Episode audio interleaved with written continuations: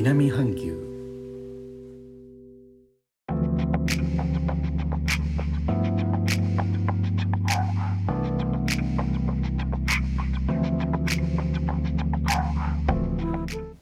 インドネシアから高野です。日本との間約6000キロジャワ島中部の古い都ジョクジャカルタからお送りしております。日本とは一味も二味も違う東南アジアのライフスタイル声でお届けします。ツイッターのリアルタイムで音声による交流ができる機能スペース。皆さんお使いでしょうか？スペースは一時期のクラブハウスのような招待制ではありませんで iOS や Android でツイッターのアカウントを持っていれば誰でもスペースに参加可能です。ただスペースを開くホストになるにはその人が600人以上のフォロワーを持っていることが条件となっていました。今日10月22日の TwitterJapan のツイートによれば iOS と Android の利用者であればどなたでも Twitter スペースをホストすることができるようになりました。ということで今後は誰でも自分のスペースを開催することができるようになりました。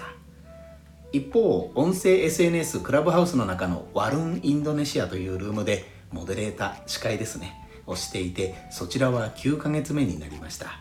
日本ではインドネシアといってもバリ島とかジャングルオランウータンというイメージしか出てこない。もっと多彩な魅力を紹介をコンセプトに週2から3回ルームを開いてきました。クラブハウスも7月には招待制が廃止されどなたでも利用可能になっている模様です。日本では緊急事態宣言は解除されましたが次の流行の話や大手携帯電話会社の通信障害大手 SNS 運営会社の複数のサービスが一斉にダウンする事件もありました。サブ回線の検討とともに一度に多人数で話すアプリにもいくつか慣れておいても良いかなと思います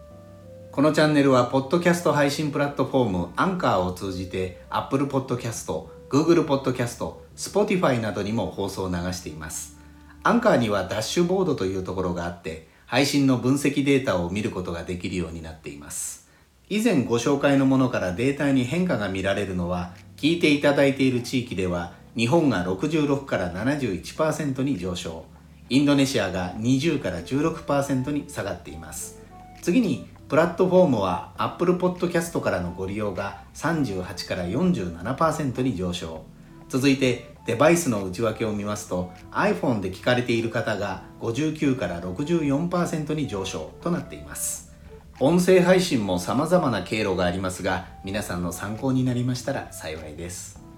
最後までお聴きいただきレターコメントもいつもありがとうございます。インドネシアから高野でした。それではインドネシア語でのご挨拶またお会いしましょう。参拝順パラ